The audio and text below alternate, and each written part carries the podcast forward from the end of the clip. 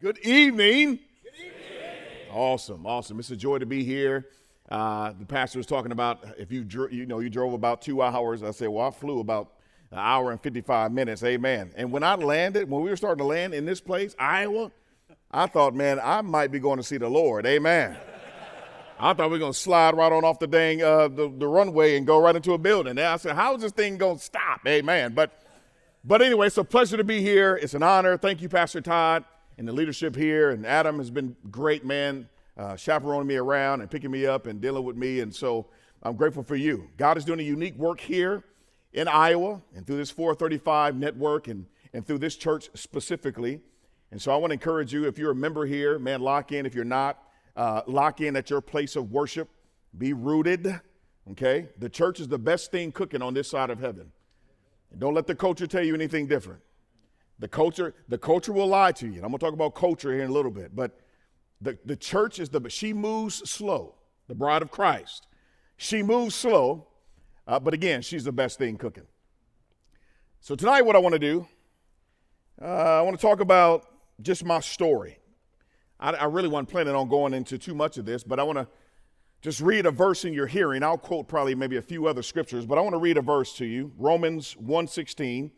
It's a very familiar passage to many of us. Um, you've heard it quoted in uh, Lecrae and uh, Reach Records 116, right?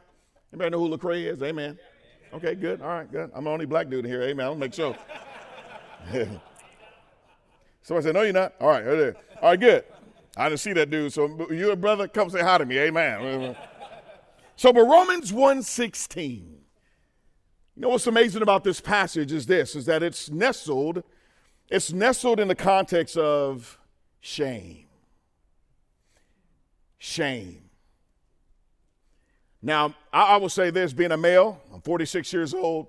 My story, as I begin to unravel it, it's a story about shame. It's a story that, if you let the culture uh, give commentary to my story, it's one of shame. I would uh, dress in shame. I would live in shame. I would function in shame. And this text in Romans 1:16 is really the backdrop Paul says, For I am not ashamed of the gospel. I'm going to talk about what the gospel is and what the gospel is not. He says, For I am not ashamed of the gospel. Well, Paul, why would you say that? Well, again, the context is one of, you know, well, hey, well, you know, if you're ashamed, if you didn't have family members, if you didn't, uh, if you didn't have kids in that day, there's a lot of shame driving the culture. And so much so, Paul would say, I'm not ashamed of the fact that I know I need Jesus. I'm not ashamed of the fact that I've been delivered and healed by Jesus. There's actually no shame in knowing Jesus. Isn't it amazing in our culture today that there's, we, we, we, we put on the Christian hat and the Christian, the, I'm gonna call it drip, amen. I'm gonna use some, uh, the Christian drip, right? The, the swag, we put all that on uh, when we're at church on Sunday, but you let, you let Monday roll around, roll around. You go to your office, students, if you're in here, you're in high school, junior high, and everybody's talking about X, Y, and Z, and then Jesus saying, rep me, rep me, and then it's just shame kicks in. Maybe your home, maybe there's even shame in the home. Maybe there's shame even in the marriage. Maybe, maybe the enemy has lied to you and said, You can't lead. You're not worthy. You're not, who do you think you are? And by the way, when an enemy, we have a real enemy, and when he talks, he talks his native tongue, Jesus would say this, is lies. But shame, it, it what, I've been in ministry for about 30 something, I'm not 30, I'm only 46, but 20 uh, some years. And, and every time I deal with guys, they say, man, I just don't feel worthy. I just, I just, pastor, I just don't, I, I don't feel worthy. I just, I feel shame. And I don't know where this comes from. I do know that the enemy is the father of lies. And I wonder in this room today, Many of you, you've been held captive by shame. You've been held captive by maybe your own dad not repping Jesus or even dropping a ball in your life. Maybe it was a bad uh, example and you had to pick the ball up and try to figure this Christianity thing out. And, and the enemy is throwing darts and, and all type of artillery and weaponry at you and saying, you can't, you, there's a guilt, there's shame. I don't feel worthy. Your wife is looking at you saying, lead, lead. The church is saying, you ought to lead, lead. But inside you're saying, I can't do it. I know the real me, and I know there's areas in me that I haven't given over to the Lord, and there's just this overarching shame. Paul says, For I'm not ashamed of the gospel. Ah, no, no, no. I'm not ashamed of the fact that I was once lost, but now I'm found. I'm not ashamed of the fact that I was once held captive, but now I'm free. I'm not held, I'm not ashamed of the gospel that I was once an enemy of God, but now I'm called a son of God. My daughter, some ladies in the back, amen. But, but I'm not ashamed of this. You're looking at a guy, my life is one of just straight God's grace. You know, they say, really, in any generation and any ethnicity, you can become a statistic very quick. Obviously, choices are always around us. We make so many choices throughout a day. I was born, I didn't have this choice, but I was born into a family of brokenness. My mom was a single mom, and uh, my two sisters, we have all have different fathers. So that lets you know that it was a pretty broken dynamic. Uh, my mom used to get abused and beat, and uh, so much so that her life was on the line, and she had to seek help and get away from this guy. That was my sister's dad. My father committed suicide when I was six. Now, mind you, this is something that rattles you because it's so, it's a big question mark. Why would somebody do this? Why? Just why? And many of us, you know, people that have committed suicide, and, and I pray that that's not the lie of the enemy in your heart even now. You're saying, man, I just, I feel so much shame, I don't even want to be around. And here's the lie that this is, this is the lie that the enemy uses. But life would just be a lot better without me here. We just sang about it that you're here for God's glory. You're here for a purpose. You're not just taking up air and space. You're not just here by osmosis. You're not just here just to collect a paycheck and, and get good grades. Those things are all fine and, and have a great career and retire. Those are all great things. But you're here ultimately to give God glory. My dad snuffed his life out. And here I am, a young guy, six years old in Grand Rapids, Michigan. You start seeing the different states and the trek, if you will. And I'm wondering to myself, man, why would the God that I'm supposed to emulate pattern my life after take his life? So now what am I, who am I to look up to? And so we up and move. My mom meets a guy, his name is Robert Luckett. We moved to from Grand Rapids, Michigan, and we moved to Oakland, California. Now, I'm gonna tell you, Oakland, California is a jungle. I, that's why I like wearing my black. Amen. Amen. Raiders. They're not, I know they're in Vegas now, and they did hire uh, my boy, uh, Coach Pierce, so I'm, I'm happy about that. So, uh, but but but Oakland is a jungle. Everybody say jungle. Uh, it's a jungle. It's a concrete jungle. So much so that obviously the, the, the Warriors jumped ship. They just went across the water. Uh, the Raiders went to Vegas, and Oakland A's are like, look, we're getting out of here too. If you think about pro sports in the context of Oakland, California, imagine the streets. The streets is the jungle. So you get this Bunkland farm type family moved from Grand Rapids, Michigan, small little town, it's booming now a little bit, and we moved to Oakland, California. And I would like to say, man, this is really when my life began. You have a guy with a gaping hole in his heart. Remember, my dad committed suicide, so now I'm trying to pattern my life. There's a lot of shame. So now I get to this place and there's a new chapter. Maybe here in Oakland, I can, I can hide behind some things. I don't have to deal with all the family drama and the dynamics and the hurts and the hiccups and the stuff in my own life that no one knows. Here's a new chapter. I'm so excited for the new chapter. And so there's some guys in my, my neighborhood. I was, I'll tell you about, I was in a gang and all that stuff too, but the Rolling Hundreds, I wasn't in the gang when I first got there, but there was a whole bunch of guys in the neighborhood, in the community. A whole bunch of, about nine of us in total. We, would, we were poor. Ah, we wasn't poor, we were poor. And so we can't even afford the O and the R. We were straight po. You feel me? And so we would, every now and then, we love sports, so we'll play flag football on the streets. Y'all see us. But we didn't have flags, you know, we, we were po. And so we would, everybody go inside, get their little socks. Some people had church socks. Some people had mismatched socks and uh, tube socks. I remember the tube socks. And people had all type of socks. And we just tuck them in our shirts and tuck them in our pants. And we'd be in the street. You got parked cars. Dudes just trying to run and catch the ball, run into the parked car. I mean, it was crazy. It was a jungle. Here it is. All these boys, nine of us in total, trying to live life to its fullest and to the best that we know of. While we're in Oakland playing football, we'll see drive-by shootings. Pa, pa, pa, pa. Hit the ground, boys. We'll see a lady get kicked out her front door by a guy that claims to love her. I'm just telling you the real plight of my story. I was, I was asked to share my story, and this is it. And you will see drugs and uh, narcotics and you name it. And so, as a group of nine playing football, the innocence and the purity of what it meant to be in the city and try to remain safe, we would actually tell ourselves, we're going to make a difference in the culture. But even in the midst of saying, we're going to make a difference, and many of you in this room, you came to this conference so that you can make a difference for the kingdom. But here it is, we were all like, hey, we're going to make a difference, but still there was shame in my heart. See, shame has a way of putting a ball and chain on you you can actually say, I'm going to rep Jesus. I'm going to leave this place. I'm going to flip Iowa, Des Moines upside down for the kingdom. But then shame is still there. I'm going to go back and lead my wife like Christ loves the church, as the Lord proclaimed that I ought to, like he says in the text. But guess what? Shame. I'm going to stop looking at stuff that I should not be looking at. I know the stuff that grieves God's heart will never feel man's heart. So then, therefore, this ball and chain remains. So here we are. We, are going to make a difference. So as time progressed, guess what? It was your boy Marcus Hayes selling drugs. It was me robbing people.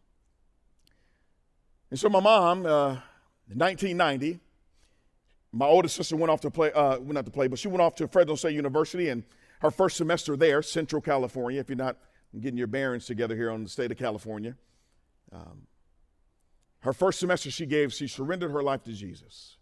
Fresno State. Complete 180. And she was kind of like, you know, older child. How many y'all the, the, the firstborn here? Anybody the firstborn? Don't be ashamed of it because y'all weren't ashamed of it growing up. Amen. Y'all were like, y'all be sabotaging your siblings. I know, I know how it goes. But how many y'all, be, be bold with it. How many y'all the firstborn? Right? Y'all to get away with a whole bunch of stuff. Right? So somebody said no. So, but here it is. My older sister, she kind of got away with whatever. She's kind of like the, the angel of the family, but she goes off still, quote unquote, an angel, but she still was born in a sin, born in sin and shaped in iniquity. And so she gives her heart to Jesus. My mom going, man, look, this summer in 1990, you're getting a lot of trouble, young man, in school. You're getting suspended. Uh, and then there's just a shame, this, this, this, this gaping hole inside of me. I hadn't dealt with my father's death, and so I was really quick to fight. I was really quick to just pounce on somebody. You say the mama jokes and the dad jokes back in the day, uh, you know, your mama, and be like, what? And just pop, pop, pop, pop, pop, pop, well on you. I'm just telling you my story. So she goes, You're getting in too much trouble. If you stay here this summer, you're going to wind up dead or incarcerated. Obviously, I'm living right now speaking before you, but the other one, I did journey and experienced. So that summer, she, I love shoes, okay? And so she said, hey, look, I'm, I'm, let's get some shoes. I'm like, I don't want to go to Fresno. I don't want to go to church people. I don't care. Angie's my older sister. I don't want to go with Angie. She with the church is a coat. I don't want to go there. And, you know, ah, blah, blah, blah, blah, blah. So mom's go, okay, let's get some shoes. Let's get some, some shoes, right? And so uh, she, we get in the car, and two and a half hours later, amen. Some long way to get them shoes. And so we, she, we pull in the Fresnos a Buick Skylark, old school. And uh, we get out, and I'm just, I'm mad, I'm frustrated, shame, anger. Oh, y'all see me? I just, oh, you lied to me. And I'm stuck here all summer. She packed my clothes for me too, cold too. I didn't even know they're in the trunk. And so we get there, and I begin to watch my sister's life, Angie. I begin to watch her. And I begin to notice that there were some things in her that I didn't have. And this is quick. And by the way, let me just tell you this the fruit of the Spirit is real. the fruit of the Spirit is real. It's so real that I don't know the last time you checked, but a fruit doesn't bear fruit for its own self. Have you ever seen a tree here in the farm country here in Iowa that, that it, it bears its own fruit, but then it plucks its own fruit? You see, a, a, a tree bears fruit for other people. When I begin to watch my sister, I'm like, man, this love, oh man, it's like, it's a real, it's, it's unconditional. This is different. I was going to pluck some of that. Joy, they were just laughing. I'm like, you Christians, y'all must be smoking weed or something. Something's off. It's joyful. It's like a, ah, just not connected to circumstances. It's something from within. And so I was watching this, going, man, this is different. And, and, they started rubbing off on me. And so, love, joy, peace, patience, kind of, you, you run down the whole line. And that summer, I surrendered my heart to Jesus. Now, mind you, I remember 19, it was July, and the pastor was preaching, and he's dealing with Hebrews, the day the Lord um, harden not your heart. To hear the voice of the Lord, don't harden your heart. And I remember Pastor Davis just preaching it, and it was as if he was preaching just to me in the congregation. It was, you know, Baptist church in Fresno, a lot of people there. And, and I remember a little dude, 13. I got up and surrendered my heart to Jesus. I was weeping. Now, I'm not a big crier. Now, I'm not the guy to be watching like like movies, lifetime movies with my wife, and I'm like weeping with my wife. You know what I mean? Some of y'all be watching them lifetime movies. You probably need to get saved again. Amen. So, but anyway, Hallmark movies, man, that's from the devil. So anyway, so I remember I'm not a big crier. But man, I wept, fellas. I mean, it was uncontrollable.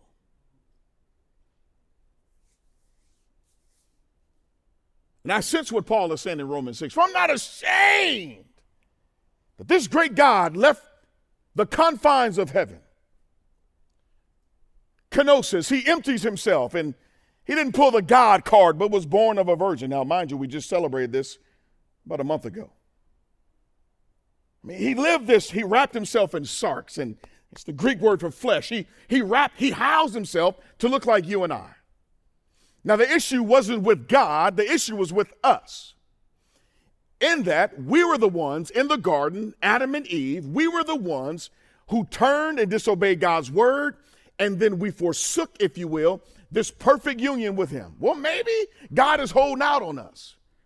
And listen to the lies of the enemy, twisting the scripture. For surely the day you eat of this, you will not die. And the Lord had already given Adam the command. And so, what do they do? Y'all know the rest of the story. Adam being passive, and some of you guys in the room, the enemy is lying to you, even saying, Yeah, you're passive. Just keep passivity is your vice. That's your ball and chain. And so shame is connected. So they bit of the tree, knowledge of good and evil, sin entered into the picture. What happened when sin entered into the picture? Let me just share, share this with you. Spiritual death, physical death, emotional death. You say, well, emotional death. Well, the garden was perfect. And then in Genesis chapter 3, I don't have time to go there, but in Genesis chapter 3, the Bible says that the Lord came walking in the cool of the day looking for Adam. Adam! Adam! Twice. Now, it wasn't as if God was playing some divine, majestic game of hide and go seek. God knew exactly where Adam was at. But he called Adam, why? Because he gave Adam the command in the first place. But what's interesting is that Adam then reverts. Shame is now entered into the picture. He reverts now. They were shameful and hiding and all this other stuff. And and then he says, Well, I was fearful. How, why are you fearful? Why are you fearful? Where'd that come from? Emotional death. Fear entered into the vocabulary of mankind when it wasn't there before. Now there's emotional death. How many of you in this room, you don't have to raise your hand, but I know it to be true. Can we keep it real here for a day and a half? Fear quite frequently finds your address. Shame finds your address. Guilt finds your address. It's all a result from Genesis 3 emotional death, relational death. Uh oh. That's why there's strife, injustice. That's why we have these things. What about if you're married in a room? You don't have to be, you don't have to be married for 40 years, but you know, man, in marriage, Man, I, I tell this to people when I'm doing marriage counseling, and when we, my wife be like, "You need to stop saying that." I say, "Marriage is about death." Amen. it's about death. That's the only way it's gonna work. And to be healthy biblically if you die to yourself. Some of y'all need to write that down. Chew on that later. Amen. Come on. You don't go home and, babe, I got it. Marriage is about death. Pow. Right. So anyway.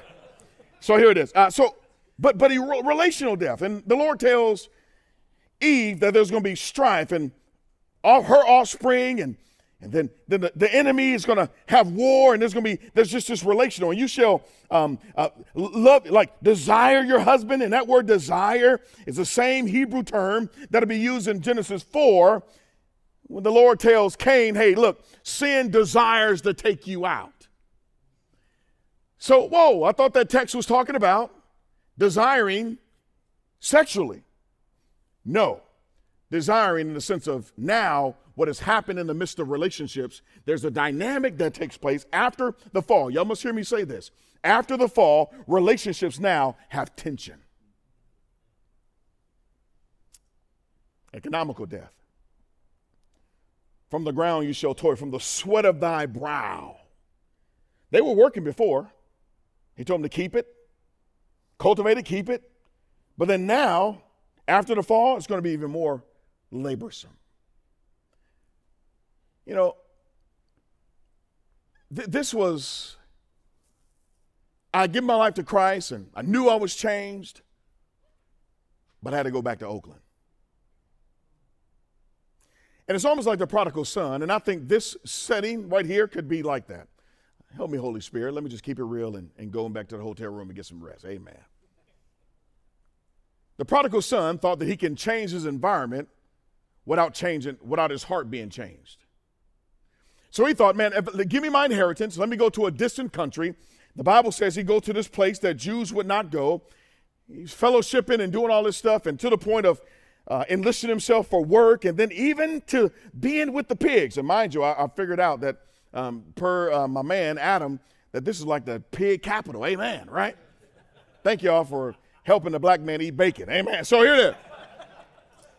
But so he enlists himself, even eating with the swines, something that was detestable, guys, in Jewish culture.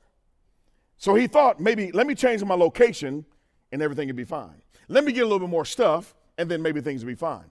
But the actuality, you can change the location. If your heart hadn't changed, nothing's changed. So, my challenge to you, one of the challenges is this this is very good. This is positive. This is on point.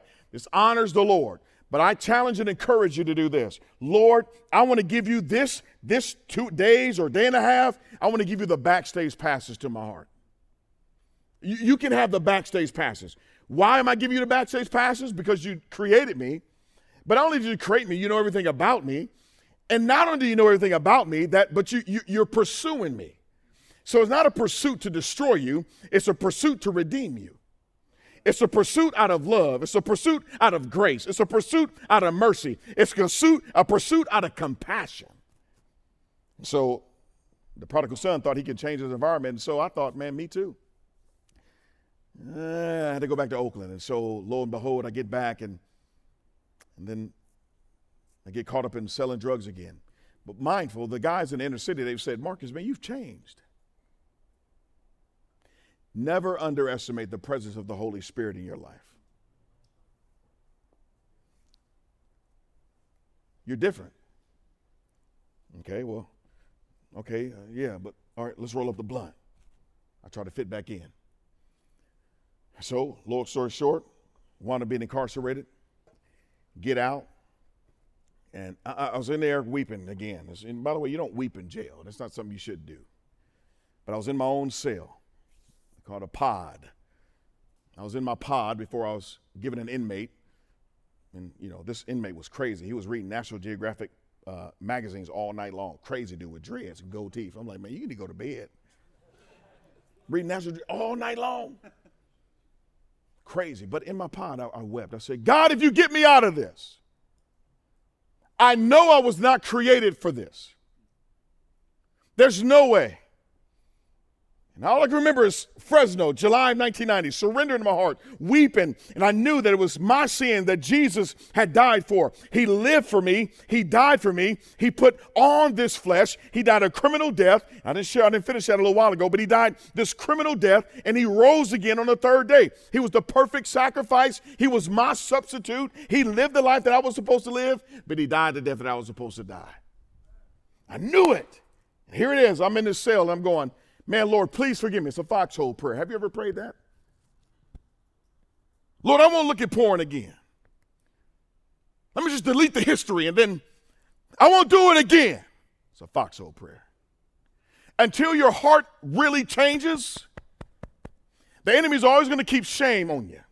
Shame has a way of keeping you crippled. Shame has a way of keeping you paralyzed to where you can't take steps forward like God wants you to take steps forward to his glory, to experience true freedom. Maybe it's anger. Maybe just a boatload of doubt. Maybe just really fearful. And so here I'm crying out and I saw a pigeon on my outside on the on the ledge of the deal. I'm like, man, you pigeon was more free than I am. And lo and behold, I did my little time. Sheriff comes, marks the judge's order for your OR. That's your order release, time served.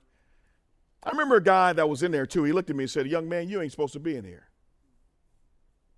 He had two life sentences. Found his wife cheating, and then went to a bar and found her and the guy that she was cheating with and shot them both in the back of the head.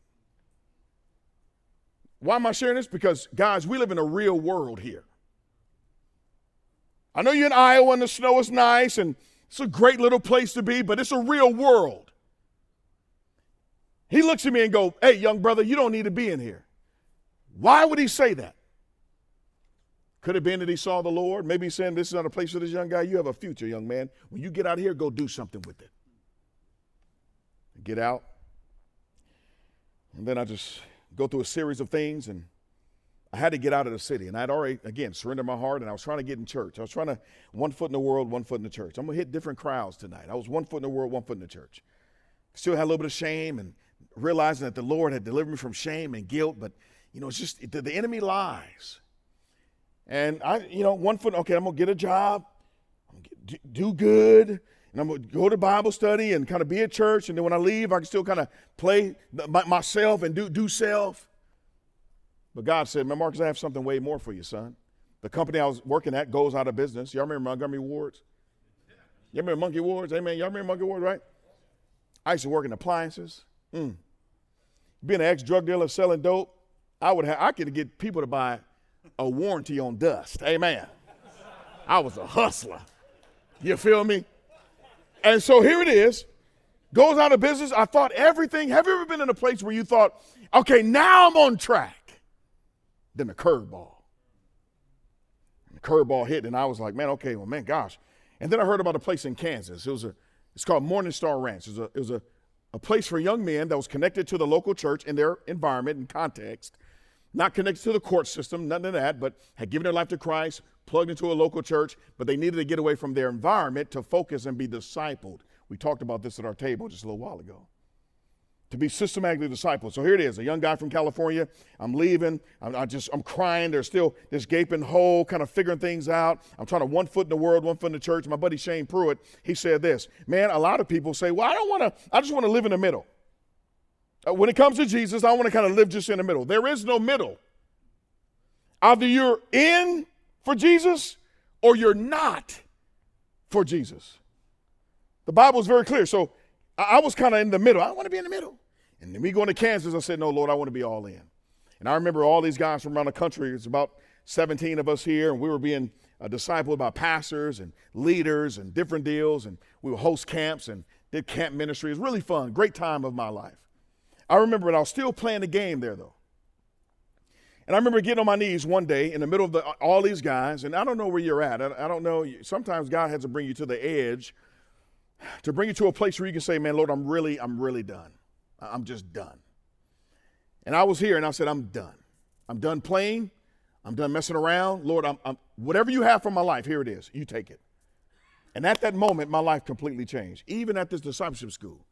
So then I wound up going off to Chicago to Moody Bible Institute, and which is great. Got my undergrad, met my wife Mandy there in Chicago, and um, served at an inner city church there, and wanted to partner up with Prestonwood Baptist Church. Some other uh, scenarios connected us, and then after serving with them one particular summer, they called me. Prestonwood called and said, "Hey, look, we want to hire you as our high school pastor." Now, mind you, I was at an inner city Chicago church, 120 people, soaking wet, giving away turkeys, and then go to a church that's 27,000 people. There was no learning curve. And so we're trying to figure out, my wife and I just got married in 09. We're trying to figure things out and, and just trying to, man, okay, Lord, I'm on track. We got it. Here it is. And we served there for four years, had our first child there. And then we moved to North Carolina, Asheville, North Carolina. Was there for seven years, served there, went in as uh, the next gen pastor, and then um, kind of I was a campus pastor. I was on the senior team as well, and just some cool little areas, man, that God has opened up doors. And I was on a teaching team at Prestonwood. And so then, again, God confirmed his call on my life. When other people can see, man, Marcus, you have a word in your mouth. When you open up the scripture, something, it, it's kind of unique. I mean, you, God confirming through other people. Let me just challenge you on this. Don't force something that God hadn't called you to. Everything that falls from heaven don't have your name on it. So here it is. I'm I'm walking in this calling, for I'm not ashamed of the gospel. Now I'm like, okay, here it is. Lord, wherever you take me, may I rep you. Now, singing some of those songs, one of the first one actually, we sang if it if it caused me to be crucified with you and I mean, we sing those songs, but guys, do you really realize what you're singing? Do, you, do we really realize what we're singing? Like to rep Jesus means to die to yourself. To, to rep Jesus and the kingdom of God, it goes completely against the culture. It goes against the grain. It's topsy turvy. It's upside down. It, it doesn't make a lot of sense.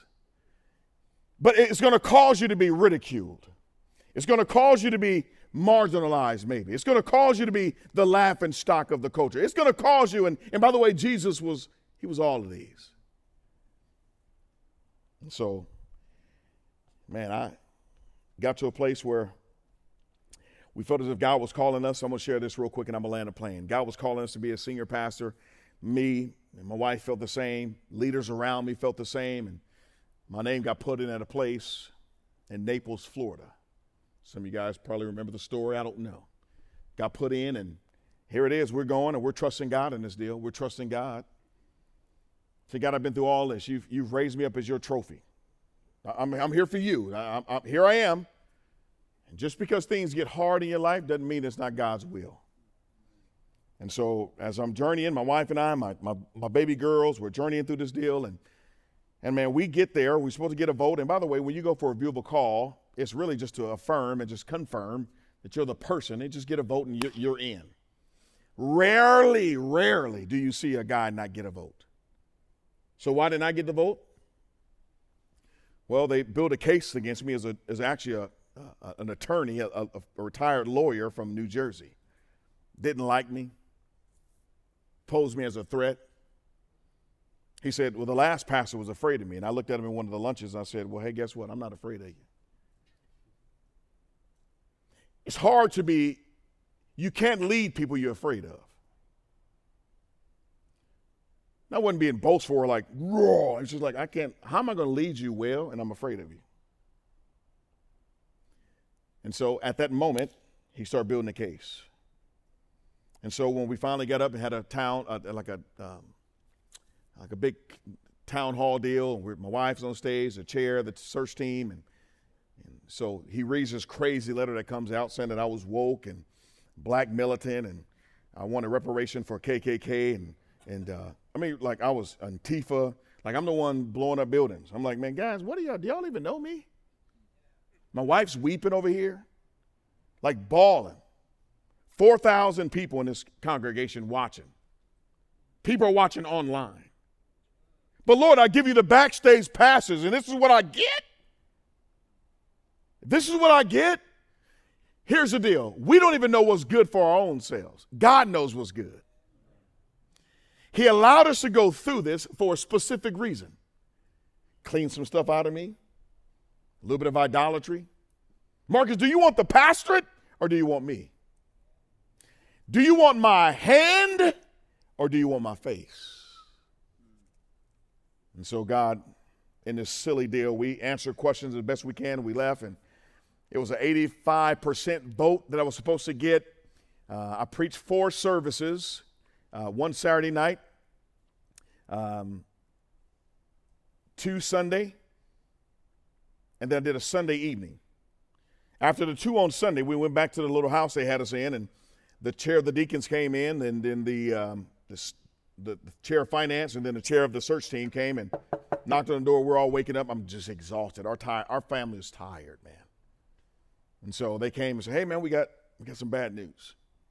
We're like, "Okay, we're just woken from a nap." It's kind of like, "Man, am I am I dreaming?" Todd, it's a weird deal. It's like, "Man, am I? Can you pinch me?" Hey, Marcus, we need to we need to let you know you didn't get the vote.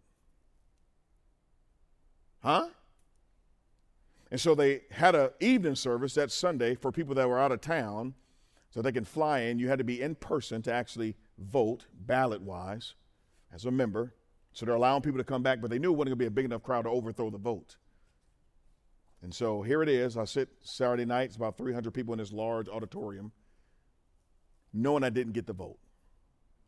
I preached Mark 16. I'm going to close on this. And so I'm here and preaching, my wife is in the front. She goes, Babe, I don't know how you did it. I, I don't, I, she doesn't do the, she said, Babe, you have like, you, you're kind of like a politician a little bit. You just work the crowd. I go, no, I'm not a politician. I'm just trusting Jesus. They can do whatever they want to. They can't touch my soul, nor yours. It's amazing that Mark 16, this is the text. This is the text. This is the text. This is the text. Here it is. I'm going to read it and then we're going to wrap this up. When the Sabbath was passed, Mary Magdalene, Mary the mother of James, and Salome bought spices. Now, granted, there Jesus had already died and was buried. There's a lot of commotion in the town, a lot of weeping. I mean, it's just doubting Thomas has run off. I mean, there's people are in dismay. Verse 2 says, And very early on the first day of the week, when the sun had risen, they went to the tomb. Who are they? Well, the two Marys. They went to the tomb and they were saying to one another, Who will roll away the stone for us from the entrance of the tomb? You know what's amazing? Mark, being really choppy in his grammar, takes the time to say, after they had already said to each other, Who's going to roll the stone back? Mark takes time and uses the little bit of ink in his parchment paper. He goes, Oh, it was very large. It's amazing. You got to read that and see that and go, Man.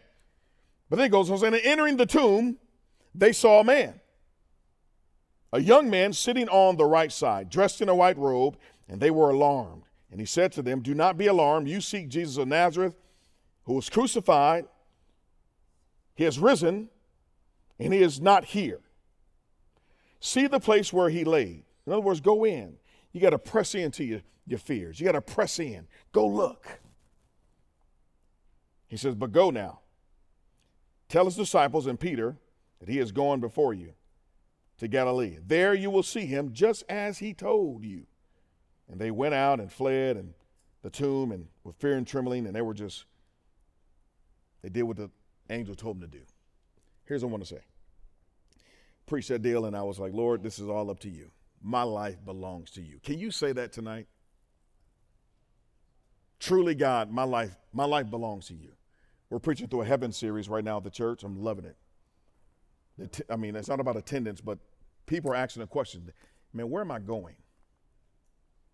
The Time magazine has a new post out. I don't know if y'all seen it in your local grocery store, but right as you check out, Time magazine even has a special blurb, a, a big write up on heaven. The culture is talking about heaven. Every, where am I going? And so we're in this series and we're talking about um, what type of bodies we'll have there. Will babies make it? We're dealing with some hard stuff. Is there interaction people in heaven, do they really know what's kind of going on down here? That, that old saying, I know my grandma's looking down and she's smiling at me. You know, we hear this stuff and we have these weird, we come with this weird theology of heaven. We get it from the culture. And so we've been looking at the text from Genesis to Revelation as a church, and we're looking at what does the Bible have to say about heaven. Man, people are flocking. The attendance is up almost 70%. Kick the new year off. I want to read through the Bible.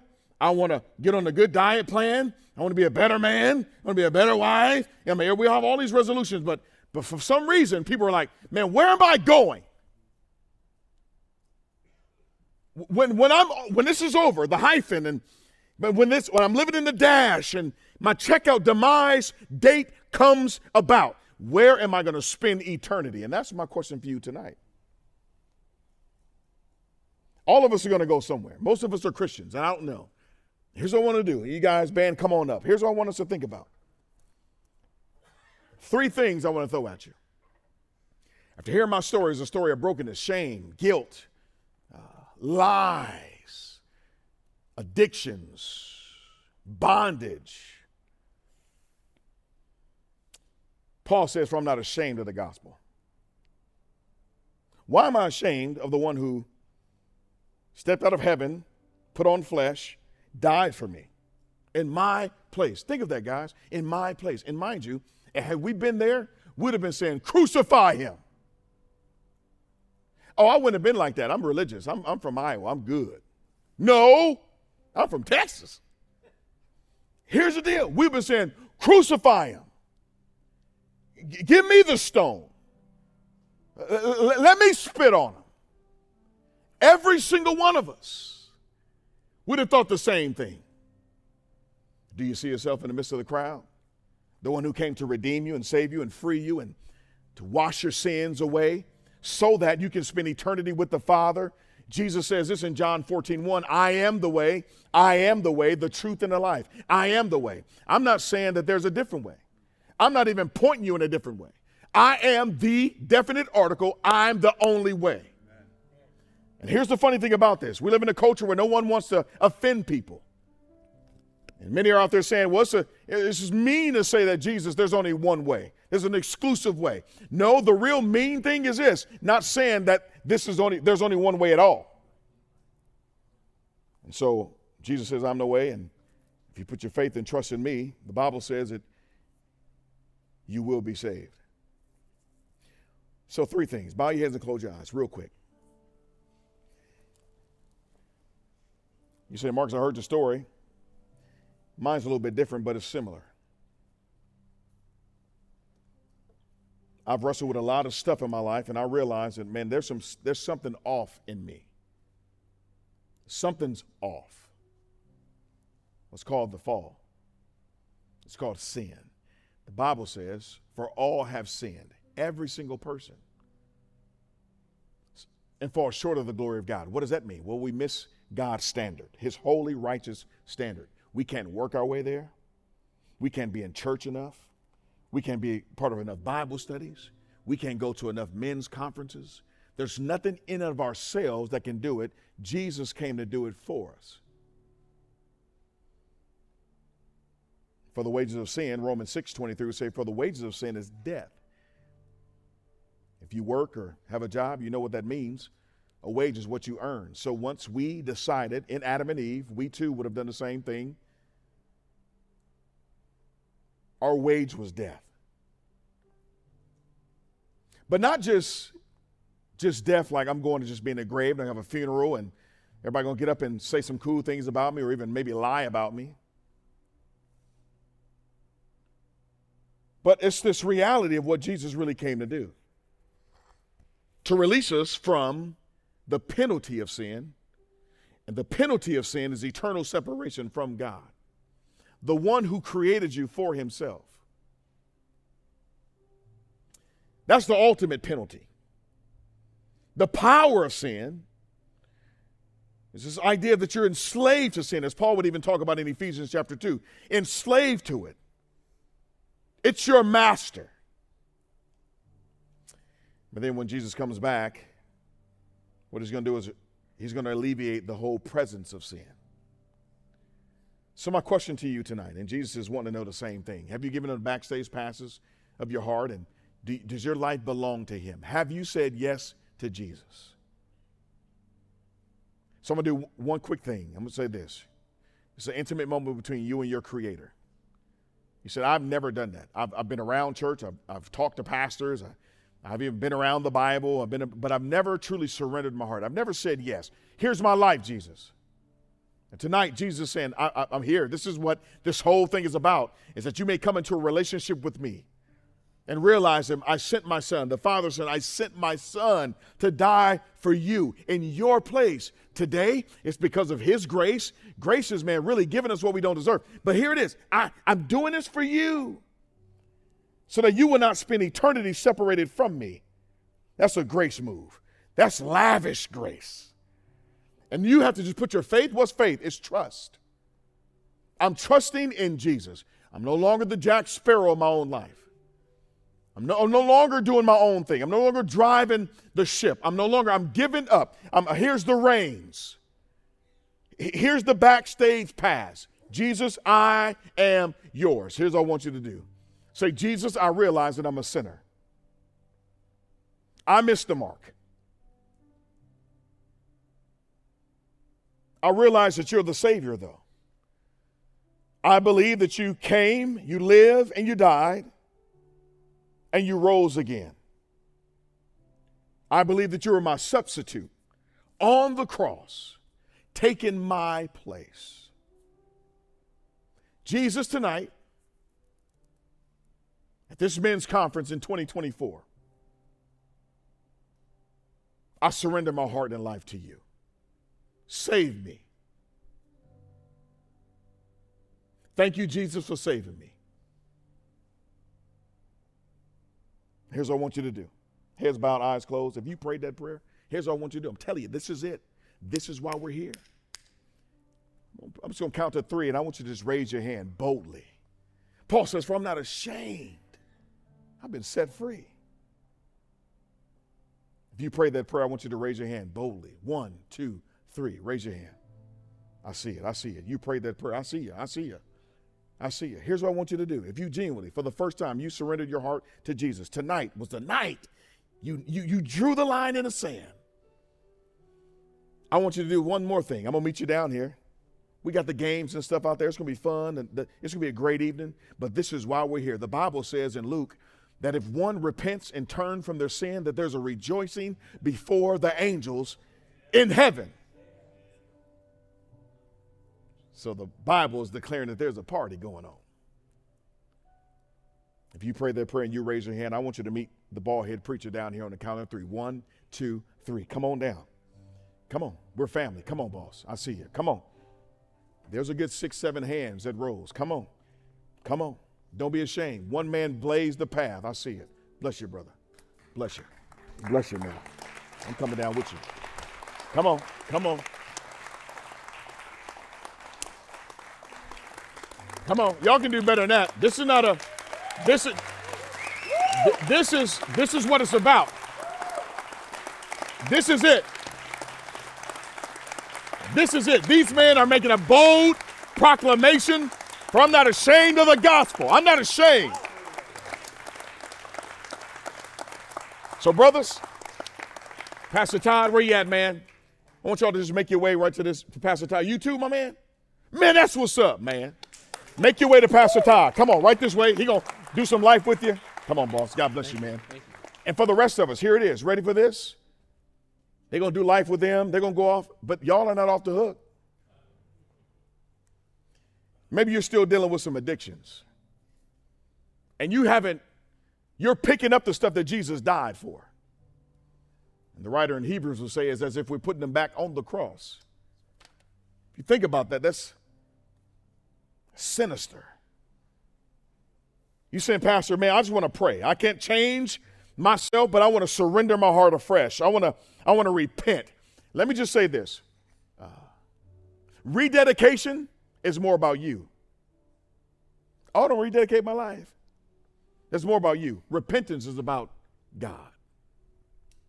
Repentance is saying, look, I was going this way, but I'm done. I'm turning to you. I'm having a 180.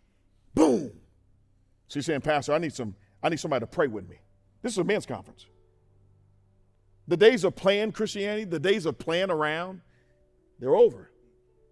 Hear the change drop tonight. The shame change. The guilt change. Hear them drop this evening. And leave them here. And you don't have to pick them up again. So maybe it's addiction. Maybe it's you just need some healing. Maybe it's just man a purpose. Maybe it's meaning in life. Maybe you're just like, look, I'm just I'm not worthy. I don't know what it is. But I want to say this. I'm gonna pray real quick, and I want you to raise your hand as well.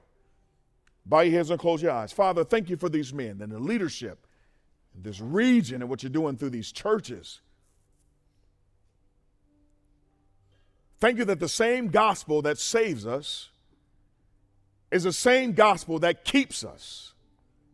The gospel is good news. And thank you that according to Romans chapter 8, condemnation, there's no more condemnation to those who belong to the Lord, but conviction comes from you. So condemnation for the believer comes from the enemy. But conviction is a good thing from the Spirit of God, drawing us back to the Lord to live a life of holiness and righteousness. And so this evening, I wonder. You say, man, I need to leave some stuff at the altar. You may be a young child. You can be a teen. You can be whatever. You said, I, I, I, need to leave something. Will you pray for me? So, Lord, I pray that your spirit will move in this response here. We'll have some leaders and pastors available to pray. But, man, will you leave it to the Lord? Will you give him the backstage passes? You could leave here literally changed forever. So, Father, we pray that your spirit would move, that people would move based on what the word declares. For I'm not ashamed of the gospel, but it's the power of salvation. Salvation means really deliverance. So, Lord, please deliver your people this evening. In Jesus' name. If you, knew, if you know you need deliverance and healing, just slide your hand up. Guys, this it's no shame. Come on, I see you, man. You say, man, I need, I need some, I need to let go of some stuff. You know, altar calls are not always the deal. Here's what I want you to do. Fellas, if your hand is high, just make your way right here. We're gonna pray with you too. I just want to pray over you. I just want to pray over you. This is fun. This is what it's all about. The Lord is loving this. This is what the this is what the Bible is about. This is what this is what the church is about. This is what sanctification is about. This is what Jesus, this is why he died. Come on. Come on. Come on, boss. Don't be ashamed. I know I'm black and I'm yelling, but I'm good. I'm from Mississippi. I know what black is. Sort of. These brothers are saying, I don't know what it is. And here's the good thing, fellas. There's not like a bubble popping over their head telling you what they're struggling with. And I believe right now in this moment, the enemy is lying to you, saying, No, don't do it, don't do it. But some of y'all, you need to come up and have somebody pray over you too. Freedom is in the house, salvation Amen. is in the house. Yes. Yes. Don't, don't live the life of shame. You don't have to. That's a choice. Your past may explain you, but your past doesn't have to define you. So, fellas, Dan, Bryson, Mike, no name, Curtis, no name, Curtis, amen. Kevin, Mike, Gabe, Kent, Man, this is what it's all about right here, fellas. I just want to pray a special prayer over you, and then I'm going to be done. And you guys, band, uh, you guys come on up. But Lord, we, we thank you. Thank you for scripture. Thank you for the power of your word. Thank you for meeting us here this evening. Thank you that you never give up on us, even when we give up on you. Thank you that you'll never leave us nor forsake us.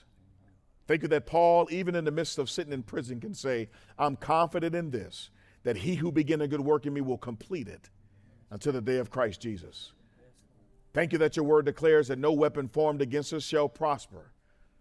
Thank you, Lord, that we're more than conquerors in you. That in you, Lord, we have new names, a new story, a new script, a new chapter, a new ending. So, Lord, tonight, the turning point has happened in these men's life. And I don't know what it is, but you do. Thank you that you meet us in our mess. You're not afraid to roll up your sleeves and meet us. Thank you that you embrace us as we are. You don't tell us to clean ourselves up, nor to look a certain way or put on a, a facade. Thank you that the gospel frees us from pretending and performing that we're now sons of yours. We're adopted into your family. We're, we're seen by you. We're called by you. We're embraced by you. Your love saturates us. Your Hesed love pursues us every single day. We're free. Free these men this evening. Lord, I pray that their marriages will look different. I pray their lives will look different if they're not married. I pray that they will be bold, bold men standing on the wall between this world and your kingdom like never before. I pray that they will be uh, just warriors for you. That everywhere they step, Lord, you give them the ground. Lord, that they will be bold, courageous men, not walking in fear, but walking in power. Thank you that the same spirit that raised Christ from the dead is the same power that works in our lives. And we believe that. And we hold on to that truth and that promise. Help us to operate like that, not like closet Christians, living in shame and guilt, but living bold, courageous, free lives in your hands. Help us to be fit instruments that you can use for your glory and our good. And we pray this in Jesus' name. And all God's men said, Amen, Amen brothers. Amen. God bless y'all.